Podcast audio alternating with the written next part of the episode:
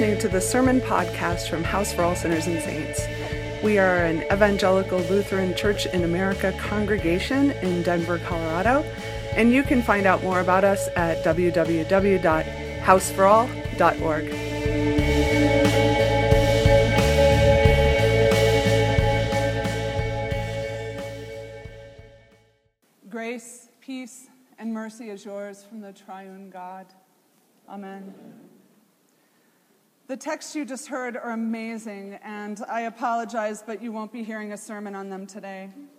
Come back three years from today, and maybe you'll hear a sermon on Job or the calming of the sea, but not today.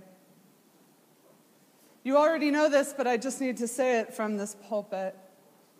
I need to say out loud that on Wednesday night, a hate filled young white supremacist walked into Mother Emanuel African Methodist Episcopal Church in Charleston. And after sitting with them for an hour in a Bible study, he took out a gun his father bought him for his 20th birthday and murdered nine of the people who had welcomed him into their midst and opened with him the Word of God.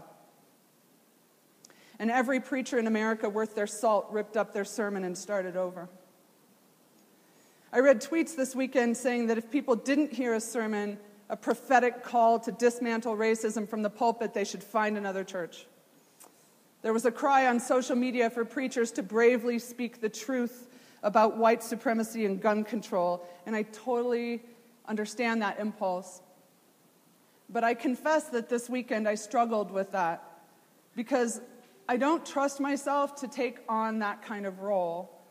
Since every time I started to write that brave, prophetic call to action the Twitterverse was demanding of me, I was confronted by the fact that it felt like what I was really doing was trying to be seen as brave and prophetic.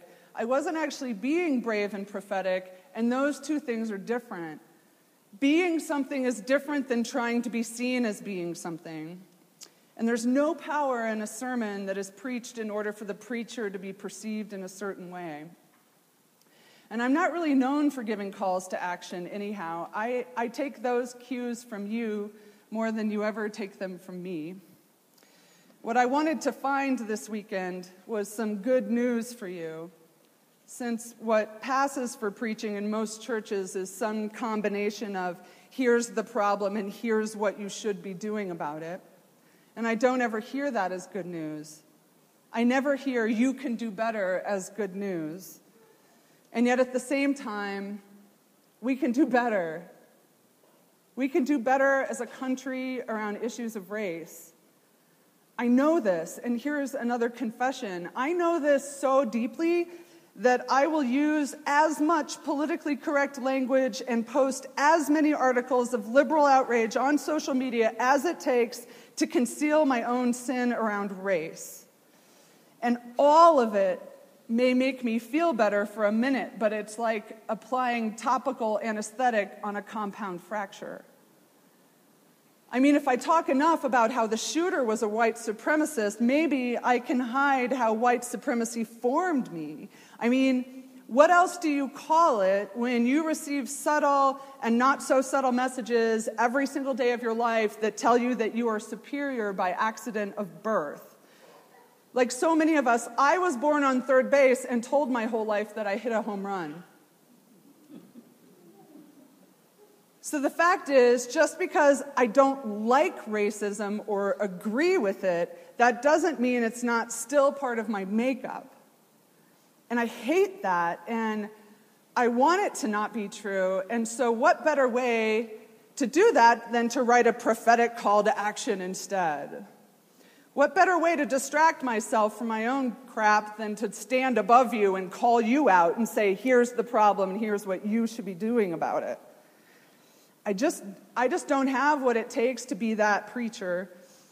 I have only what I always have, which is confession of my sin and confession of my faith. So while we can and should do better, that doesn't sound like good news to me. So let's move on to a confession of faith.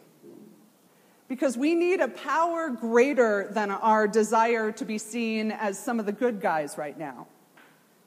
We need a power greater than our own goodness, greater than our own humility, greater than our own progressive politics, because none of that is powerful enough to defeat the destructive, murderous sin of racism. So here's what I've got I am standing here before you to defiantly confess that I believe in the power not of us, but the power of the gospel of Jesus Christ. Not as a platitude either. I'm talking the real thing. I confess my belief that it was the power of the gospel, the power of Christ crucified and risen, that we saw in the people of Emanuel AME who welcomed a stranger into their midst, who opened to him the word of God. I confess my belief that it was the power of the gospel, the power of Christ crucified and risen that we saw in the tens of thousands who then flooded into churches to pray and lament over that unspeakable violence. And I confess my belief that it was definitely the power of the gospel, the power of Christ crucified and risen that we saw in the family's response in court on Friday. Just when hate thought it could win, when hate thought it could conquer hope, we saw people of the gospel say, Here and no further. We need a power greater than ourselves in order to face ourselves right now. And I believe that the power of forgiveness that we saw in the families of those whose loved ones had been shot dead came not from themselves, it was a supernatural power.